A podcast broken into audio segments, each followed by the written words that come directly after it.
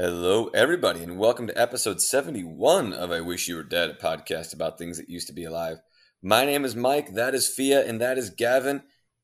Gavin, how's the sun feeling right now? It's, uh, it hurts, Mike. it, the, the, the sun hurts sometimes. Um, I went to the beach, and uh, I had a pretty bad tan line from wearing a baseball cap, and when you're bald, you need to be a lot more careful. Bald problems. Bald problems. And so, Fia, you know, right? Yeah, yeah, I get it. I'm sure Fia relates. Um, but so I was, I did the right thing, and I was doing some yard work last week, and I put on a baseball cap. And uh, sometimes I forget it, and I have to beg people for sunscreen. But this time I had a, I had a hat. However, I did not think about uh the fact that baseball caps have a little hole in the back of them that's like an oval shape uh for you to like adjust the strap, right? So I got a sunburn, or at least a tan. It didn't like hurt or anything like a sunburn, but uh there was a visible tan line for this oval on the back of my head.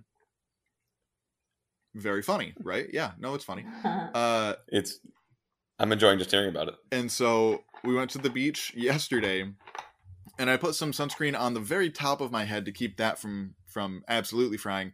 But uh, I didn't put any sunscreen pretty much anywhere else. And the back of, like the top of your back that's covered by a normal shirt but not by a tank top, and my shoulders are very sunburnt and very hurt. Uh, so. Can confirm, uh, so I saw a picture, they're very sunburnt. Mm-hmm. Yes, they have, yeah, they have both seen it. Those pictures looked uh, pretty gnarly. Whereas, Fia, I'm assuming you have like figured out how to properly, you know, protect yourself from the sun down in Louisiana. Well, you would think that, but no. I that that was a thought I had until I asked that question. Uh, I actually was last weekend out, and I just uh, really only care about putting sunscreen on my face. I think that is like, well, if at the very least, like that's what I do. And so, like, I put okay. some sunscreen on my face, and then I wiped my fa- my hand like on my thigh, and then yeah. later that day I found that I had uh sunscreen fingerprints where my leg was tan, but the sunscreen oh, worked. That's that's so funny. Yeah, so I've I've I've had that before too with uh with my tattoos, where I'll put sunscreen just on the tattoos, yeah. and so the skin like immediately around the tattoos will be very white, and the rest of me will be sunburnt. Uh, yeah, yeah. I um there was one time I went on vacation to Puerto Rico, and the first day there I fell asleep on the beach with my hand over my chest. Oh no. And I had not put oh, on sunscreen. No. And so for the rest of the time I was there, I was just entirely burnt on the front of my body except for this very nice arm and hand mark. That's so funny. On the front, which was which is a great look, and uh, I was not shirtless for most of the rest of that trip uh, because of that. You should have embraced it. You know, I should have, and I think at this point now in my old age, I probably would have embraced it. But at that time, yeah, yeah, no, I at that time that. I was, yeah, at the time I was a uh, a senior in college and uh, not quite wise enough. Speaking of being wise enough, you're all about, all about to get wiser here on episode seventy-one of I Wish You Were Dead, a podcast about things that used to be alive. Because I've been told this is going to be a weird episode, it so is. We're all going to learn together today. We're all going to grow um, and just be better people today. I have no idea what this episode's about, but Gavin has assured me this is a wild one. Yeah, so. I've mentioned before that I that, that plants scare me. I don't like them because they are so fundamentally different than animals, which is what I'm used to. And a lot of things that they do just don't make sense to someone who's used to working with animals. And so today, since Fia has joined the podcast, we've done our first invertebrate episode. And now that has further encouraged me to step a little more out of my comfort zone. So we're going to be talking about plants as a whole to sort of set up future episodes about various groups of plants. Um, nice. So we're going to be talking about plants, what makes them weird and special, what what is a plant, because that is surprisingly very complicated. Yeah. Um, and uh, also just in an insultingly brief look at their evolutionary history. Um So yeah, that's going to be this episode. But before we get into that, we have a couple of things. First of all, uh, some announcements. Basically, just the typical, hey, follow us on social media thing. So we have a Twitter account that you should follow. Uh, at deadpodcast underscore. You can find that down below in the show notes, as well as several other links to leave us a uh, voice review, as well as check out our YouTube channel. Um, all those kinds of things really help out the podcast and just generally make us feel good about ourselves. So uh, if you would like to make us feel good about ourselves, you can check out some of those links down below. Yeah. Gavin, I have a question about plants. We'll probably, well, actually, realistically, we probably won't get there. So what's up? It's, it's actually less about plants. It's it's okay. actually about, I was going to say it's about humans, but really it's about me. Okay. And I think, I, I think I've asked you this question before, but Gavin, why the hell can't I photosynthesize? We'll, t- we'll talk about that. All right. As long uh, as I get a damn good answer. We'll get like, there. Otherwise, this seems just like complete garbage that I can't photosynthesize. And I'm a little bit upset about it. We'll get there. Um, But right. first, for if us today, so. Mike, do you have a Today in History? Sure. A real brief one today. Uh, April twenty-seventh in history, in eighteen twenty-eight, the Zoological Gardens um, in London opened up. And oh, they are cool. still open today. Wow. Mm-hmm. Yeah, so um, I know very little about them, um, but there is apparently a gorilla kingdom, um, a Blackburn Pavilion, there's tigers and lions, there's Penguin Beach, uh, according to this, so... Yeah, um, it is still open to this day. It opened yeah. up one hundred, I guess, as of tomorrow, I believe it'll be one hundred ninety-four years ago. Yeah, so, yeah. it's basically the, just uh, a, a big old zoo. It's basically the London yeah. Zoo, as most people it is, might according think to of Wikipedia, like the, the New York Zoo. Yeah, the world's oldest scientific zoo is what the opening line of the Wikipedia says. Oh, I didn't so, know that. That's pretty neat. So, London, good on you. I have no idea if I'm ever going to be in, uh, you know, in your city or even in your country, but... Uh, Or even on your continent, but good on you. Good on you for uh, for keeping a zoo open for uh, a while. Going on two hundred years. I was going to say, like, I mean, are we going to have to have a birthday party when they get to two hundred? We, realistically, as as much as I would like to do that, we're not going to remember. We're going to need some dedicated fans when they're going through our back catalog to remind us in about six years. Yes. Or, eh, five six years and like eleven months. oh, all right, so that awesome. was Today in History. So uh Gavin, are we getting started with the uh the episode now? We sure are. So let's do it. As per usual, when we talk about a group of I was gonna say animals, but that's not true today. Um a group of organisms, I get Mike's opinion about what they are. But since Fia's also here, I'd like her opinion yes. too. So so we'll start yes. we'll start with Mike for the, the lay person. No! What? So yeah, Mike. Oh. What is a plant? Oh man! All right, so a plant. I and I will so, say, I will say, there are very few wrong answers here. um, I feel like a key component of a plant is being able to make your own food, and I hesitate to say photosynthesize. Because I feel like there's enough. I think of like underwater plants, which probably don't do photosynthesis, but probably do some sort of like making your own food. Okay. Um, I'm imagining they have some sort of uh, they um, they do the opposite of uh, respiration, um, and I, I don't remember what the name of that would be, but they turn you know carbon dioxide into oxygen. I'm imagining that's a pretty key component. That's part of um, unless that is just, I was going to say, as I was saying that, I was like, that's photosynthesis, isn't it? it you it did sure good. Is. You did good. Yeah, I was, I got to the second thing there. Um, yep. Um, uh, something to do with like water or a water-based substance, um, you know, running through sort of like we would have blood um, uh, as veins. I don't know. Yeah. Like you, uh, like you mentioned before, it's, this seems rather difficult to define, you know, yeah. it's a, uh, We've mentioned the Supreme Court's definition of porn before. I know it when I see it, but I... Uh... So in this case, that actually I don't think applies. Because there are a lot of things that look like plants that might not be. And a lot of things that you probably wouldn't call a plant that technically is. Okay. So, so I guess I'm going to stick a with... a rare case of where that doesn't apply. I'm going to stick with just the, they are able to make their own food. I'm assuming that is mostly through photosynthesis, although I am allowing for some other process that um, can make that happen. I think that's a core component of being a plant. And beyond okay. that, I think I'm out. Fia, take it away. Okay, so The first thing I think of is I want to say that they have to be eukaryotic. Uh, what does okay. that even mean? What is we'll, that word? Is that we'll even a word? There. We'll get there. but, right. but okay. It's it's part of like your cells, mm-hmm. something about the cells. Um, that confuses me even more, but keep going. Uh, I think that's really all I got. Um, okay. Yeah, I guess I want to go with Mike's uh, being able to make their own energy. Um, I don't necessarily... I feel like there are exceptions to photosynthesis um, being the primary way that they make their own energy, but I want to say just make your own energy. Okay.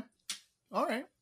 So that is just to sort of, for, for me to help frame the rest of the this conversation here, um, because depending on who you ask, what is a plant and what is near planty, but not quite planty, uh, really depends on who you ask. So we'll break down some of those definitions for any of our um, less scientifically inclined listeners. This is going to get a bit technical, so I do apologize. Um, we're going to get into uh, some pretty significant scientific terminology in a little bit. So science content warning. Um, but so like most things in terms of grouping different groups of organisms, one of the first people to actually do it was Aristotle, way back in the three hundreds B C. So according to him, he basically classified things into animal, vegetable, mineral. Very typical old school way to split things up. So basically, if it moved around and ate stuff, it was an animal. If it was clearly alive but didn't move around and eat stuff, it was a plant. And if it was not alive, it was mineral. Hmm. So according to many old school classical philosophers, a plant was basically something that was alive that didn't move around and eat stuff. So that would also include things like fungus, uh, a lot of bacteria, which they didn't really know about at the time, um, but like things like algae, seaweed. Um, okay, so algae is not a plant? We'll get there. Okay. that's very that's that's complicated. um What? We'll I'm get confused there. too, Mike. Um, I'm confused too. And I, like I said, this entire episode, I'm going to be like just slightly uncomfortable and not just from the sunburn. Because like I said, plants scare me and I don't like them.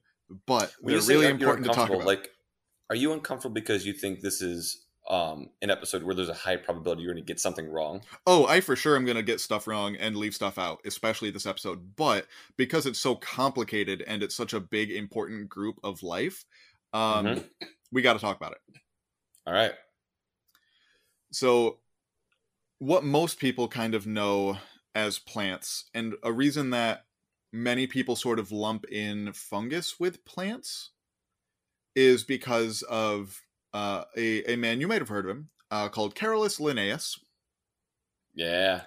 Uh, way back in, I hope that's sarcasm for you, um, in uh, seventeen fifty-one. So this is before he published his full description of, you know, how to name things. So for anyone who's not aware, potentially for you, um, Carol- Carolus Linnaeus is the father of modern taxonomy. He basically introduced the kingdom, phylum, class, order, family, genus, species system that we still hesitantly use today. Um, but that volume where he introduced that naming system and, and fully fleshed it out was uh, put out, I think, sometime in the seventeen seventies. But in seventeen fifty-one, he uh, introduced the kingdom Vegetabilia, vegetables, that more or less followed Aristotle's thinking, where it's like it's not an animal but it's alive. So again, also including things like algae, fungus, along with things that are actual plants. It's so very hard that for is me to yeah. wrap my head around the fact that like you would call a tree a vegetable. Like the whole tree. Yeah. And I'm not sure. I'm I'm sure that that is some weird like Latin translation that's strange. Yeah. Um, because I don't actually know where the word plant comes from. Hmm. Like whether that's Greek or Latin. Um, but, um, you know, as, as most scientific names tend to be Greek or Latin. Um, and here's, here's going to be where we start getting to some of the really technical stuff. So like I said, what is a plant depends on who you ask. So there is a concept in naming things that I did not include in our episode about taxonomy and cladistics, the Tree of Life episode. So there are basically, say you have a family, say the, the, the family that humans are in, which is Hominidae. That also can have a thing tacked on at the end that sort of dictates how broadly and loosely, or how, you know, narrowly and strictly you uh, sort of interpret that group to be. So in Latin, these are sensu stricto, which means in the strictest sense, sensu lato, which is in the broader sense, sensu, er, sensu strictissimo, which is like the very, very strictest sense, or occasionally, I, I've never seen it before looking into this episode, but it makes sense. Uh, sometimes you can put it as sensu person's name, where you're just saying, we're using this person's definition that they used previously. Oh, like for just plants or in general? You've never seen that? I think in general. I've I've never seen it before, but it makes sense. I've heard, I don't think I've ever seen it notated quite that way, but I've definitely, like, it makes sense. Yeah. I, I probably I... should have written things that way in my thesis, now that I'm thinking about it. Yeah. But... I... That's what I have to do uh, for a few terms that I use. Yeah. So basically, the no, if you have the same group, for example, Hominidae, Hominidae sensu stricto includes fewer things because it is the stricter sense than Hominidae sensu lato, because that is the more broad definition. So... the definition of what exactly is a plant depends on how you use these suffixes, basically. We'll talk about which ones seem to be used more commonly and which ones tend to be not as well supported, but um, this is a part of taxonomy that kind of gets into the weeds that I wanted to sort of introduce as, hey, taxonomy is, because we are talking about, you know, Linnaeus, taxonomy is way more complicated than just kingdom, phylum, class, order, family, genus, species, uh, as we've talked about at length, but there's even more to it than we've talked about before. So, plants, sensu strictissimo, in the very strictest sense, would be what you would typically call a plant, a thing that you would see and that you would definitely say that is a plant. So basically, this includes non-vascular plants, which are things like your mosses and their similar things, uh, groups of plants called liverworts and hornworts, very similar to mosses, as well as your vascular plants, which is basically every other kind of plant you're thinking of, ferns, trees, flowers, grass, et cetera. In the strictest sense, it only includes those things that you would call a plant. That that is the Supreme Court definition of porn of plants. All right, and Mike is having some technical technical difficulties, so he may or may not be with us for the rest of this episode. Uh, technology. Sorry. Anyway, so yeah, in the strictest sense, that is plants, the things that you would see and call a plant. In Plantae, which is the kingdom that we typically ascribe to plants, not the whatever the vegetable kingdom. That's not really what we call it anymore. It is the kingdom Plantae. Okay, real quick, I want to uh, yeah. go back to that vegetable thing because yeah. I was pondering a little bit, and I guess I can kind of get on board with it because of the word vegetation. Right, and I'm sure that just comes from the same root. Right, right. But I was just, I was just thinking, and I was like trying no, to wrap my head around yeah. it. No, that's a good but thought. Carry on. So getting more loose with our terminology for plants, we have the kingdom Plantae sensu stricto. So not strictissimo, just sensu stricto. This includes those things you would call plants. So mosses, ferns, uh, trees, grass, flowers, et cetera. plus green algae and their descendants, which uh, there is a group of planty things that live on land that are separately descended from green algae called stoneworts. Look very planty, but are not included in the main group of plants. And so that basically is all of the organisms that have all the cellular parts of a plant. They have a cell wall made out of cellulose, which is what makes oh. like celery, celery crunchy. Uh, that's what gives plants their structure, is they have cell walls made out of a compound called cellulose. Okay, so is this for all plants or strict plants? This is plants sensu stricto. Okay. So this is the stricter, not strictest, but in the strict right. sense. Yeah. And so it also, all of them have chloroplasts that use, there are different types of chlorophyll, which is the photosynthetic compound. There's chlorophylls A, B, and C, uh, as well as several types of like carotenoids that are what plants use to photosynthesize when they um, are like, when leaves are, turn like yellow or brown or red in, in the uh, autumn.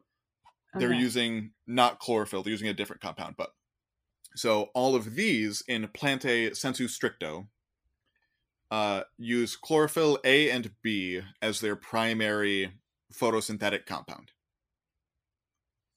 Cool. And lastly, they store their energy in the form of starch. All starch. Yep. The sh- the starch is strip. basically just a big clump of sugars smacked together in a particular way that forms starch. Um, there's like slight variances between like potato starch and corn starch, but the, it's pretty much all the same compound. Um, So that is plants in the strict sense. Got it. So uh, I might have missed it, but did we talk about this cell type, like eukaryotic versus prokaryotic?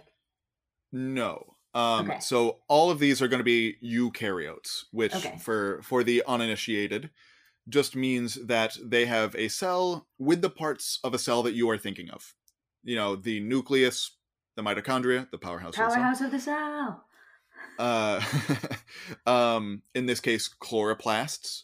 Um, but all of the parts on the inside of a cell that you were taught in school, if it has those various parts in separate little compartments, that is a eukaryotic cell. We'll talk about that a little bit more uh, later when we talk about plant evolution. Uh, but uh, yeah, that all plants are for sure eukaryotic. There are Uh, non-eukaryotic cells and organisms that do photosynthesis. And we'll talk about that because that's a big part of plant evolution. Mm-hmm. Um, but those are not plants. Okay. And lastly, we have Plantae sensu lato, which is the broadest sense of plants, which includes all of those. So the normal plants, green algae, and things like red algae and brown algae. So they still do photosynthesis, but they use those other non-chlorophyll chemicals to do it, uh, as well as a group called glaucophytes, another group of algae, um, but also do photosynthesis, but do it, again, slightly differently. They don't do those cellular things that we had just talked about. Um, mm. They do things just sort of their own, slightly different way. Basically, this group is everything, but with a couple of exceptions that I will note later, that got their primary chloroplasts directly by engulfing cyanobacteria way back in the day. So for anybody who's not aware, uh, which probably is a substantial portion of our listeners, there are some parts of our cells that we're pretty sure got there when our like great times a bajillion ancestors uh back when they were like amoebas went to eat something else, and instead of breaking it down decided to keep it as a pet, more or less. Yes. So that is how our mitochondria got there. That's why mitochondria have their own separate uh, cell membrane, and why mitochondria have their own D N A. Chloroplasts are very similar to that. They have their own separate cell wall or cell membrane inside the cell, and I'm fairly sure they also have their own D N A. I so, think I have heard that too. So that is basically what this group is. Things that got their primary chloroplasts. Like I said, there are some other things that do photosynthesis that are not included here, but those do it without having like a proper chloroplast as an organelle in the cell. They just have uh, chlorophyll, the chemical, just sort of in their cytoplasm, the little gooey stuff inside the cell. So that is the broadest sense of uh, what plants is. In general, I think it's pretty much taken as the middle of those three is probably the, the most accurate one that we should be using. So that would be the Plantae sensu stricto.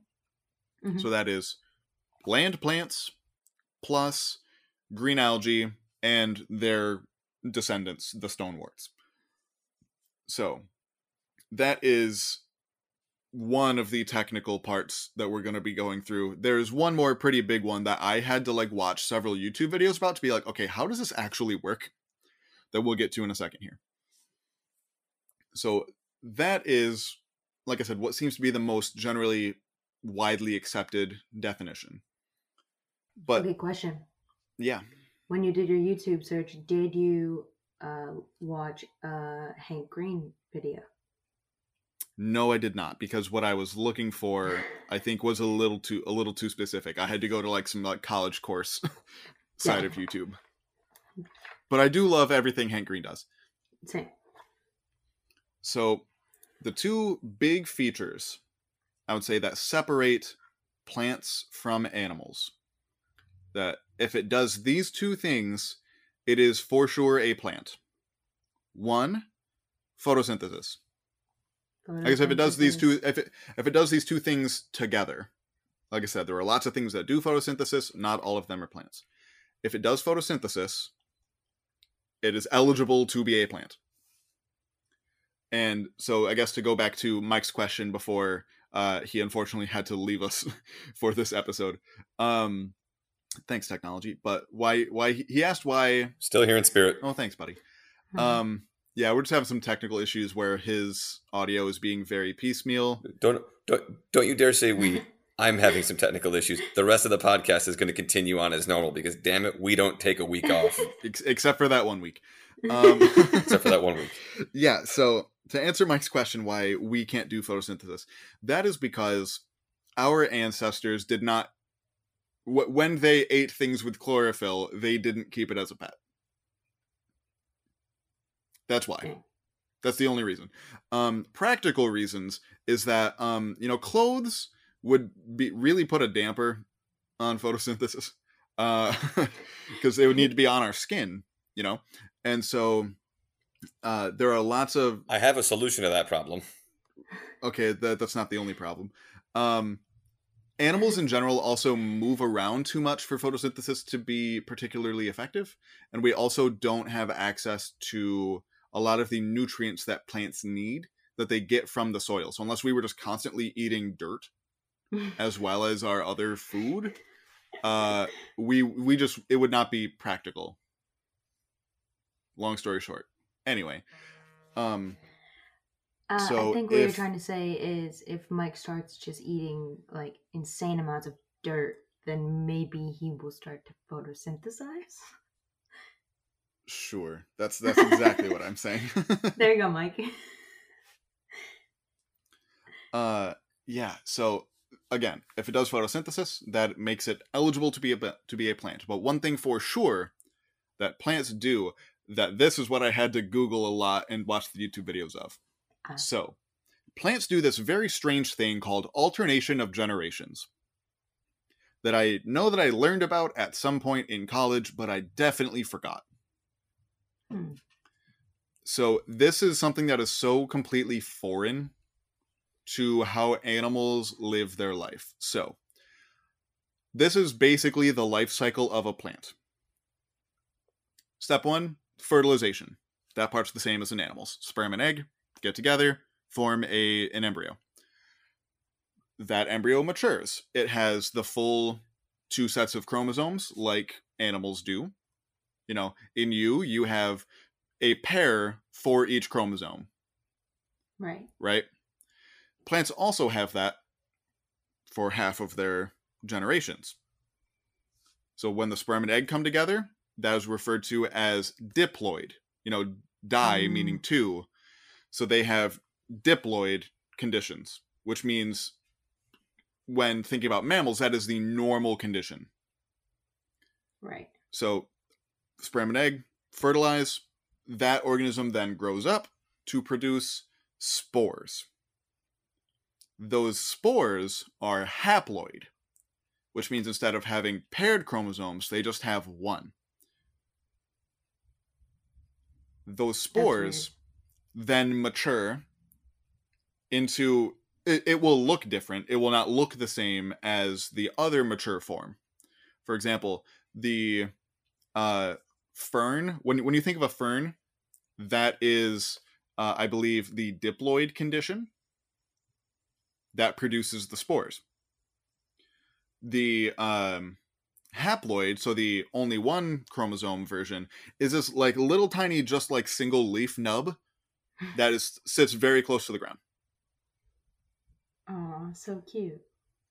And so, but that is a basically a fully mature organism. And that is what produces the sperm or egg that then get fertilized, that then gets mature again. So to compare it to animals, it would basically be like if random person produced a sperm or an egg that, without being fertilized, grew up into another different looking organism that then produced something that reproduced with another of its species to go back to step one.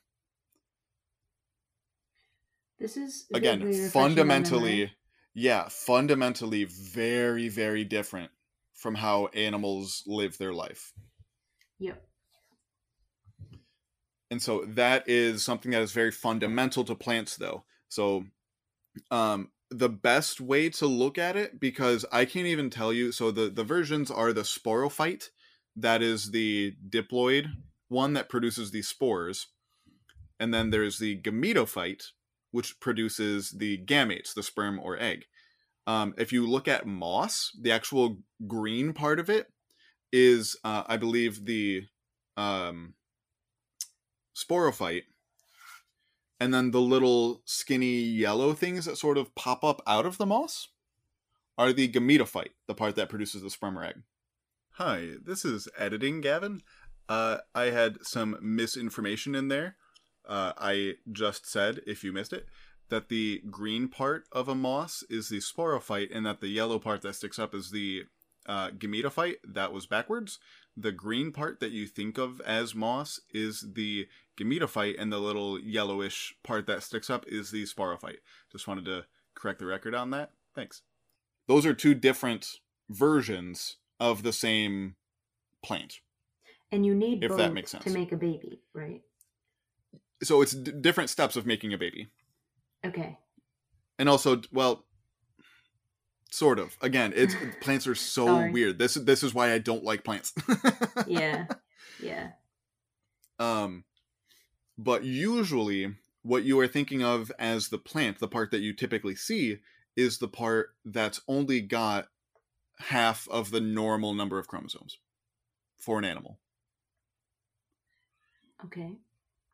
So the part of the plant that you were typically thinking of, if, again, if I understand things correctly, which I may not be, um, things like an apple tree, that is where fertilization happens, which means that that is the gametophyte, which means the actual tree itself only has one set of chromosomes instead of the two that you normally would think it should have if it were an animal. And potentially, if it had two, then it wouldn't be producing the apples? Yes. Again, okay. If I am understanding it correctly. Right, right. I, we would, I would love to have a botanist on, and please correct me. Um, But as I understand it, as an animal scientist, that is how it seems to work. And it's, if it sounds weird, it is, because we're animals. Yeah. So if you have, if you do those two things, you are a plant. Cool. Cool. Cool. So now we get into an absurdly, insultingly brief overview of major points in plant evolution. So, as with every group that we've sort of talked about, we talk about what they came from, if we have good evidence of it. And for plants, we sort of do. So plants split off of their plant-like cousins. That would be the things like your red algae and your glaucophytes, those things that I mentioned that are included in the very broadest sense of plants, but most people don't actually consider them plants. Okay. So they, they split off from them somewhere during the Mesoproterozoic era, which is to say between one point six and one billion years ago. Long time. Very long time. And so we've talked about a couple of times that land plants did not come around at that time. Land plants are much more recent than one point six billion years. So what were plants doing in the meantime? Well, before that, they, like I said, gobbled up something that had chlorophyll and kept it as a pet inside of itself. And that's where we got chloroplasts from. And I had always sort of learned that between, or that, that uh, land plants had sort of came up onto land during the Ordovician period. Maybe the late Cambrian period, but regardless, sometime around four hundred ninety, four hundred eighty or so million years ago. So about a half a billion years since they split off of their their cousins. However, based on some recent research from, you know, the past five, six years, it actually kind of seems like what land plants evolved from was actually already on land. What? Right. So we so we think of how animals got onto land is that there were first animals in the water. Then they crawled up on the beach and lived on land. Very oversimplified, but very broad strokes. That's how it worked. Uh, okay. Not the case, seemingly, with plants. So there were not water plants first, at least in the sense that you would think of them. So there was not like underwater moss first. It basically seems like, based on the chemical evidence and some, some loose fossil evidence that we have, that land plants evolved from a, like single-celled mats of algae that lived in freshwater streams and things on land. So they didn't rise up out of the ocean like animals did. They were already there and then just simply grew towards the sun. They were like, hey, I need the sun anyway. I might as well get a little closer to it. And that already sort of seems, that seems like what sort of happened. And so from roughly one point two billion years ago to around four hundred forty-six million years ago, plants were just basically those single-celled mats. You know, there were, like, algae lives in the ocean as well, but they were the, the ones that we would think of more like plants lived in freshwater or like very near shore um ecosystems on land. Still did photosynthesis, still doing algae things. Then in the Ordovician period and then into the Silurian period, plants, and I, I wrote this in my notes here, shoot for the star, the, Aww. You know, the, the sun. Um, so first we get things like mosses, like I said, and then things uh, like ferns. Those are the first two plant forms to sort of show up because they still need water. Um, plants like mosses and ferns uh, have what are called flagellated sperm. Mm. Sperm like you think of sperm, where it's the, the cell and it's got the little tail and it needs to swim. So it needs a fluid to swim in to get to the egg to fertilize. Uh, so that kept things like mosses and ferns uh, pretty still near the water, which is why you don't find things like mosses or ferns in really dry climates, because even still today, they still need water. Oh, I didn't know that. Yeah. Uh, so those were the first types of plants to sort of show up. And then by the late Devonian period, so this would be somewhere in the vicinity of three hundred eighty or so million years ago, seed plants evolved, and because of that, were much less bound to the water. A seed is basically the uh, animal equivalent of like an amniote egg. An egg that says, hey, I need water, but I don't want to be in the water. So I'm going to pick myself. up the water and cover myself. Yeah. And I'm going to take the water with me. Uh, so seed plants... Th- th- these first seed plants didn't l- that you would recognize as a plant, obviously, but you wouldn't be like, oh, that's clearly a tree. That's clearly this kind of plant. It, they would look very strange. Still leafy, still planty, but um, would not look all that similar to any plants that we have today, particularly. And so in then after we get through the late Devonian, we get into the Carboniferous period. And the Carboniferous Carboniferous period is named the Carboniferous because of all of the plants that are there. Because during this time, uh, we get the first like real forest ecosystems. Essentially, the planet was covered in giant, giant forests and swamps. Woohoo! Yeah, swamps. Uh, so during this time, most of these plants, because the, the global climate was much warmer and much wetter, um, a lot of plants still needed a lot of water. They didn't need it like mosses and ferns do, so they still had seeds and things. But uh, during this time, there was just a lot of really cool plant evolutionary innovation. So the first things that we would recognize as modern groups of plants sort of show up during this time. Mostly uh, things like the conifers. The first conifer trees show up Uh, around the Carbonifer- Carboniferous period. And then sort of right as they did, we get pretty much the only really significant plant mass extinction, which is called the Carboniferous Rainforest Collapse. Oh. At around three- three hundred five million years ago. And after that, plants had a real hard time. Uh, so...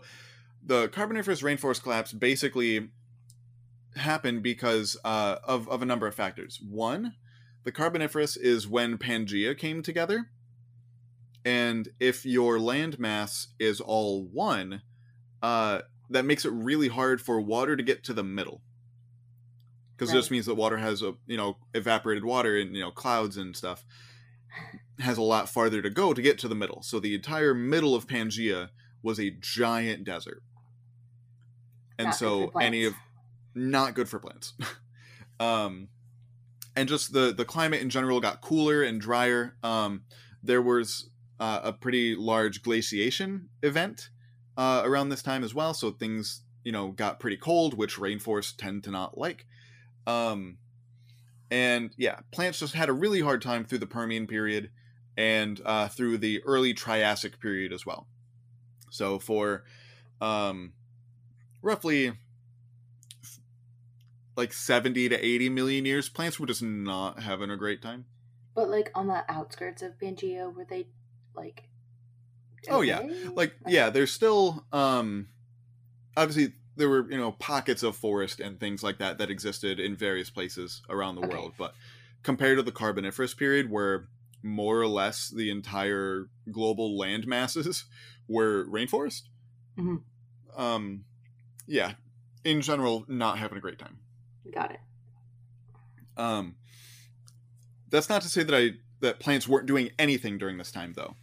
Uh, they just sort of kept doing their thing and uh, and didn't really recover a lot of their uh, diversity until the late Triassic or uh, into the Jurassic period. So this would be somewhere in the vicinity of two hundred or so million years ago.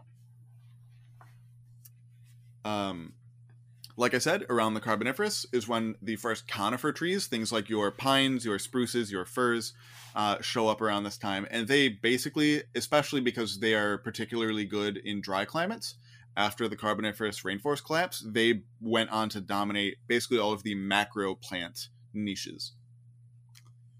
Nice. And then throughout the Mesozoic era, a very special group uh, of these conifers split off and became what we would call today as the flowering plants. When this was, was pretty highly up for debate. Genetics, in my opinion, is wrong um, because it because it suggests that flowering plants split off like three hundred sixty-five million years ago, which would be at least one hundred fifty million years before this. Hmm. And we find no fossils to support that. Yeah. So, and plant genetics are weird. I don't understand them. That's not to say that there's nobody who does. I'm sure that there are people who are, or people who do. But uh, genetics and fossils don't always line up. And I, I prefer the fossils. Uh, so, um, so angiosperms, which is the name for f- the group of flowering plants. Basically, we see we see some pollen that looks very angiosperm-like in the Triassic. We see some flowering plant-like things in the Jurassic. But the first actual f- full fossils of flowering plants happen in the Cretaceous period, uh, around one hundred twenty-five million years ago. Then, angiosperms basically go on to take over the entire world. If you can think of a plant, it is almost certainly a flowering plant. Hmm. Unless it is a moss, a fern, or some kind of pine tree, it is a flowering plant. All of the crops that we eat are flowering plants, grasses. Um, again, pretty much every tree besides, you know, pines and firs are flowering plants. Uh, Wait, over grass? ninety percent. Yeah. You might grass? not think of it. You don't see its flowers, but that doesn't mean that they're not there. Um, oh. Yeah. So, again, if you are thinking of a plant, it is, you know, nine times out of ten going to be a flowering plant. So they went on to dominate basically every thing that plants do. They even went back to the water. So things like seagrass are actual plants. All right. Um, yeah. I've been wondering about that throughout this podcast. Yeah. Like, where does seagrass fit in in this? So seagrass specifically is a type of flowering plant. Wow. But they originated from land and then moved to water? They sure did. Cool. Whereas things like kelp are not plants. Even in the, I don't even think in the like very broad definition, I don't think they're included in plants. That's and crazy. What most people would call seaweed is also not considered plants. Right. Very weird. Um, and so that is, again, a very broad, possibly slightly incorrect, uh, overview of plants and their evolutionary history. This is, again, made me very uncomfortable. Um, if you want to hear more about a particular type of plant, um, I will be more than happy to be uncomfortable more.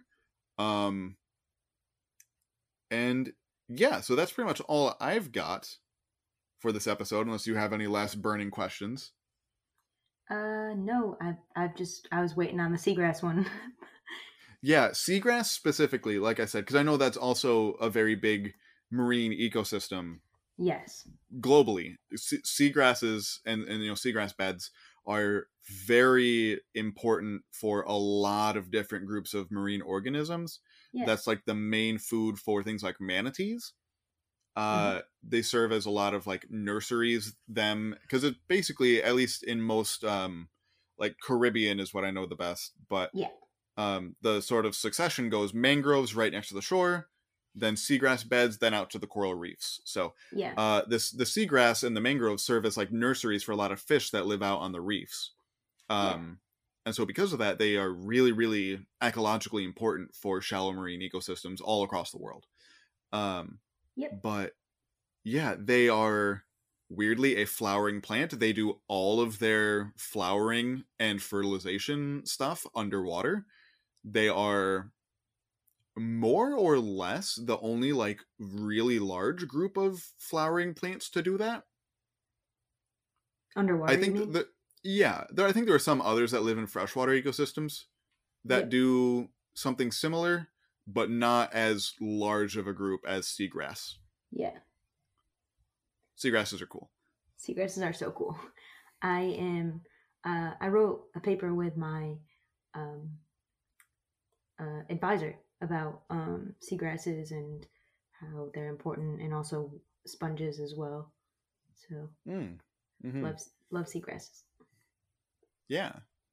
So with that, I think we'll transition to our last segment of of the this week's episode, Swamp Corner.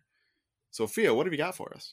Yeah, so uh, this week on Swamp Corner, uh, I didn't really have much uh, to think about, but uh, Gavin gave me a nice idea to talk about things I didn't expect uh, about moving from, uh, I guess, a more dry, forested New York climate to a more uh, wetland swamp area like Louisiana. Which is really funny because I personally wouldn't consider New York to be dry. It's dry.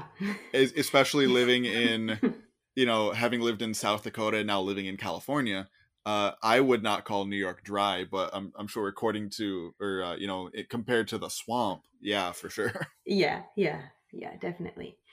Um, but uh, I guess one of the things about living so co- close to the coast that I was not prepared for at all are pressure headaches. Uh If any storms move in, mm. I feel them in my brain. Interesting. Yeah. And so it's crazy because like you start to get a headache and it, and I've like, it's happened to me a couple times and I'm like, why do I have this headache? And I look outside and it's like thunderstorming and like, I'm like, oh, I see now.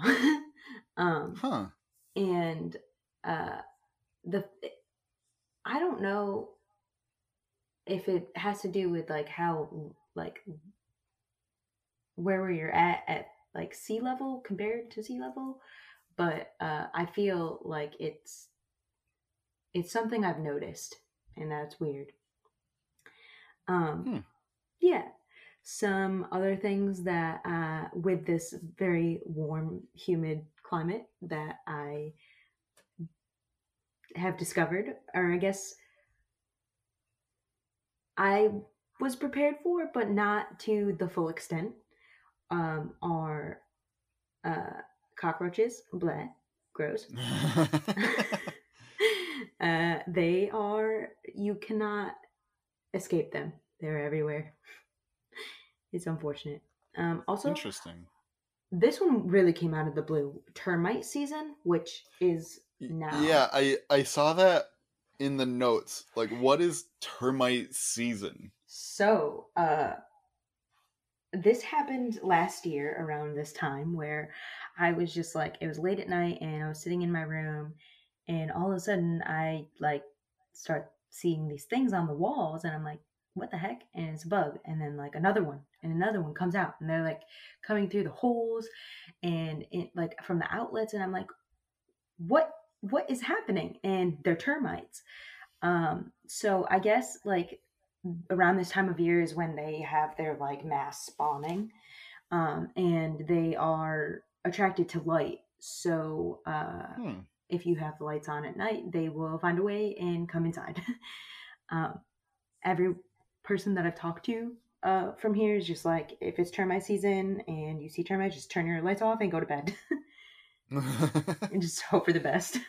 So that's really funny because um you know when Mike was out here um you know a couple weeks ago, I mentioned fire season in uh. California, and he's like, that's crazy how there's just a fire season. And I'm like, yeah, I haven't really been out here for like the actual full extent of fire season, you know, around like, you know, late June, July, but uh yeah, it's it's weird how it's like, oh, you think, oh, New York has such, you know, great seasons.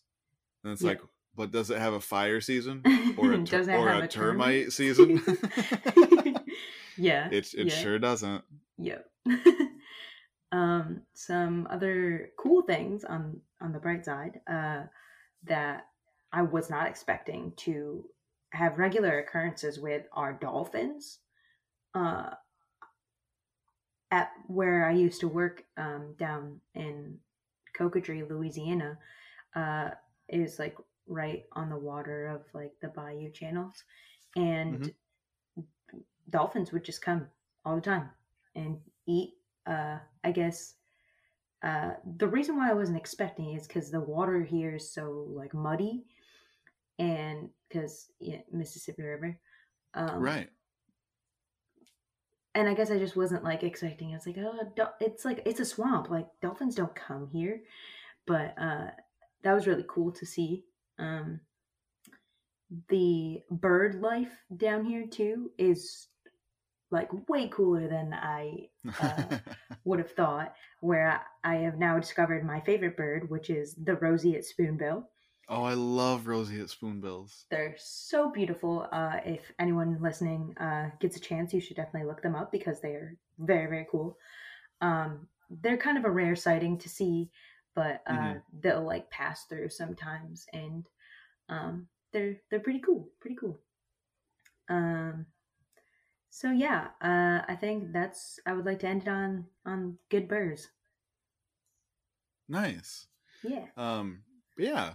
So if you, if you too want to experience some up close too frequent dolphins and some cool spoon-faced birds, um, come on down to the swamp. Yes. Um, you might have to suffer some headaches and some termites for part of the year, but dolphins make it worth it. Um, And, and in lieu of Mike not being here, I guess right. It's up to me to do the outro. So thank you all so much for listening to episode seventy-one of I Wish You Were Dead, a podcast about things that used to be alive. My name is Gavin. That was Mike. And this that is Fia. And we will see you all next week. This episode of I Wish You Were Dead was written by Gavin Davidson and hosted by Gavin Davidson, Mike Bryson, and Fenella Campanino. It was sound edited and edited for YouTube by Gavin Davidson. Special thanks to former guests of the pod and to listeners like you.